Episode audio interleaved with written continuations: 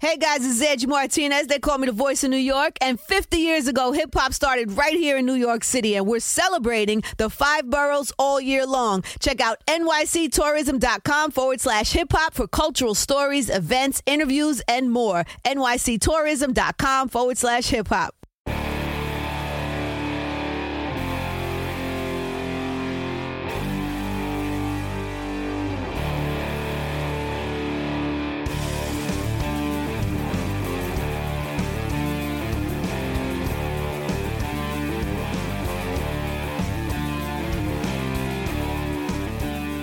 What's up, everyone? Thanks so much for listening to the Go Long podcast. Hey, I just wanted to give everybody heads up.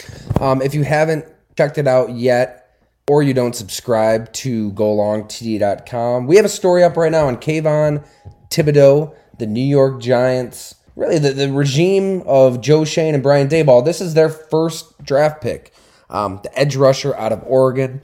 Somebody who may be the single best player in the draft. You're talking about explosion, playmaking he's got it all at, at one of the most important positions. Obviously, there's a lot of stuff going on away from the field that might have scared off a team here, a coach there from the old guard. So I just try to talk to everybody who knows Kayvon Thibodeaux best to figure out if he really is somebody who can help save the New York Giants, a team that we dug deep into late last season. You may remember the, the end of the Dave Gettleman era and how he kind of drove that team to rock bottom.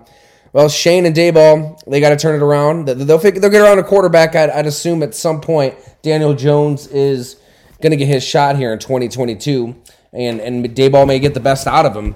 But first, they decided to go with Thibodeaux, and I chatted with Tim DeRuyter, his defensive coordinator at Texas A&M, uh, his trainer, his agent, who's part of the Clutch Sports Agency group that also reps LeBron James, and yeah, he's got a lot of interest outside of football. We got into all of that. But here on the podcast, I thought it'd be great to share my interview with uh, Geoff Schwartz, or I should say, uh, some excerpts from that interview. He was fascinating, informative, uh, one of the best NFL analysts in the game, the former NFL offensive lineman. You can follow him on social media. And he also has his own podcast. Geoff Schwartz is smarter than you. And when it comes to Kayvon Thibodeaux, he has watched every single one of his snaps at Oregon he went to Oregon himself as a player. He played for the New York Giants, so he has, he's very familiar with market, with the team, with the expectations, and how far they have to go. So here's here's what I feel about about KT. Um, you know, he is. I never really understood the lack effort thing. Like if you watch him play, either as a true freshman, he blocked a punt as a true freshman in a Pac-12 championship game. Um, you know, then there was that you know, weird COVID year, which he played well, but I kind of feel like in general that year should be thrown out. Like that's just a bad year for everyone, yeah. especially out west, right? The Pac-12 played six games, but he still played well in those games, right? And he played really well against like USC in the Pac-12 championship game. Like he's been a, a, big game player for Oregon. And then we go into this this past season where, you know, I think if you make the argument like if he just sat out all season, he would have been drafted in the exact same spot, right? Like mm-hmm. he, he didn't have to play he comes, you know, first week of the season, first drive of, of, the of the season, he gets the pressure on third down. The very next play on first down of that next drive, he strip sacks the Fresno quarterback, and then he gets hurt the next drive. And I think when he got hurt, he was running down the field. When he got hurt, he got clipped from behind. I think he just decided, like, look, man, I'm not going to run downfield and hurt myself again like yeah. that. Like, I, like because if you watch him like snap to gain the quarterback, man, and, and chasing down the, the, the running back, it's great. Like I don't, I never really got this lack of effort thing. That I didn't see it on film. Yeah, is he was he running thirty yards downfield? No, but was Aidan Hutchinson doing that every play? Like I just right. didn't get the, I didn't get the the the the, the I just didn't. I thought there was like a, buy, and I think this is a general thing about West Coast players. Like if you look at the way people talk about Justin Herbert I even go back to the way people talk about Haloti Ngata when, when I was in college at Oregon, like, oh, you know, just kind of like laid back, you know, the effort. I don't, I don't know. I don't, the personalities. I just, I'm not quite sure. Um, so I just didn't, I didn't see that. Now the football things that, that I think are an issue was his hand usage, right? His hand hmm. usage needs to improve. Um, he has a great first step. I think he plays the run better than he got credit for. Um, I think if you watch him play against, you know, Jaxson Kirkland and Abe Lucas, like he's taking these guys, he's pushing them back in the back, like into the into the backfield and making tackles for loss throughout his entire time in Oregon. Um, but I, much like Justin Herbert, when I when I kind of gave my thoughts on him in the NFL, I said like I want to see him in a scheme that, that uses all his tools to his advantage. Yeah. And if you watch him play at Oregon, you know one play he's he's rushing the passer, the next play he's dropping the coverage, then he's playing you know four eye in a base defense, and then he's playing Sam linebacker, and then he's dropping the coverage again, and then he's rushing the passer. Like they just didn't put his hand in the ground and say, "Go rush the passer every play."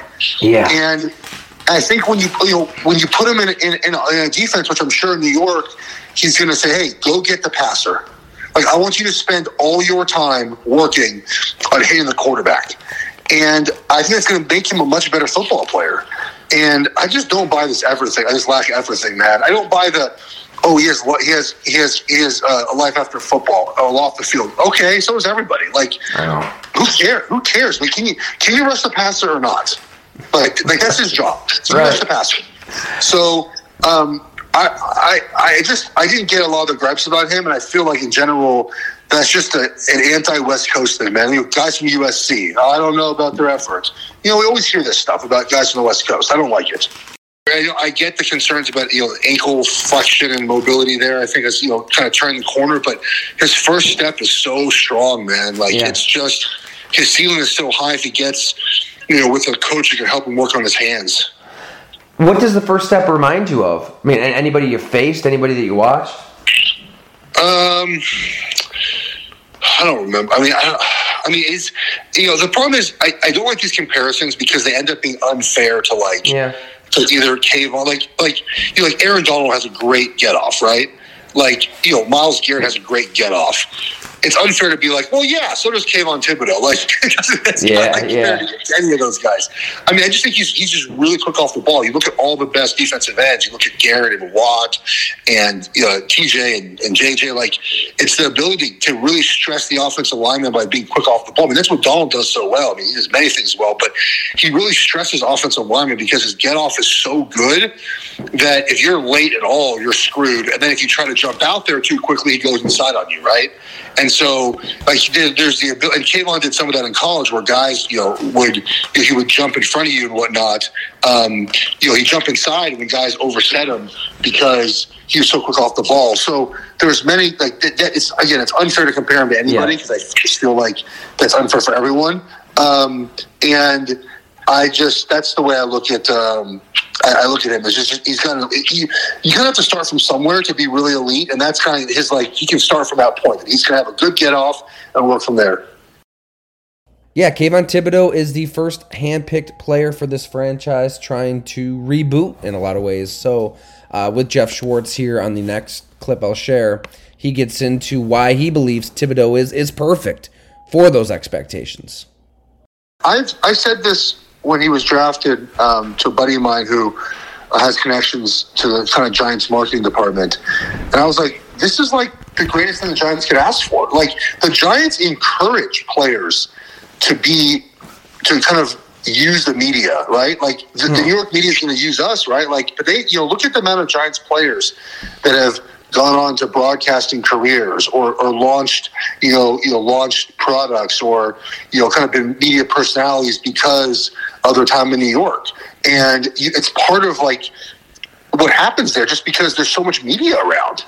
And like there's appearances and there's charity events and you know, I played for four teams, and it was like by far the team that you know there was appear- again, appearances, and like you you know on a on a Tuesday when you're when you're two and four, the locker room is packed with media members. Yeah. Like it's and so like you need, in my opinion, a player like Kayvon, who obviously again I want to emphasize works very hard at football, but will also embrace you know just the, the part the kind of the the big city feel of New York and the media and stuff like that. Like that I think is is important to that. I mean, Eli was like the outlier. Like Eli, mm-hmm. you know, was just like, and even then, like Eli had a weekly radio show on like W weekly radio on WFAN. Like that's a thing that like you know, that's part of kind of playing New York. Is if you're good, you have to embrace the media around you, and I think Kayvon's perfect for that.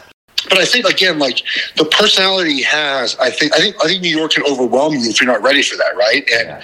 I, he certainly is ready for that that environment, right? Of kind of embracing um, you know what is what is around you and, and the media and, and, the opportunities. And again there's just a lot of things to do like there's charity events and there's things like you just don't have the odds those opportunities in other cities. Um, and you know the, the giants are okay with that. Other teams like just aren't okay with with you know the, these options you have to do outside of football. And we didn't get into this in the story at golongtd.com on Kayvon Thibodeaux, but I wanted to include it here on the podcast. Geoff Schwartz had a pretty interesting perspective uh, and an interesting take on Brian Daboll.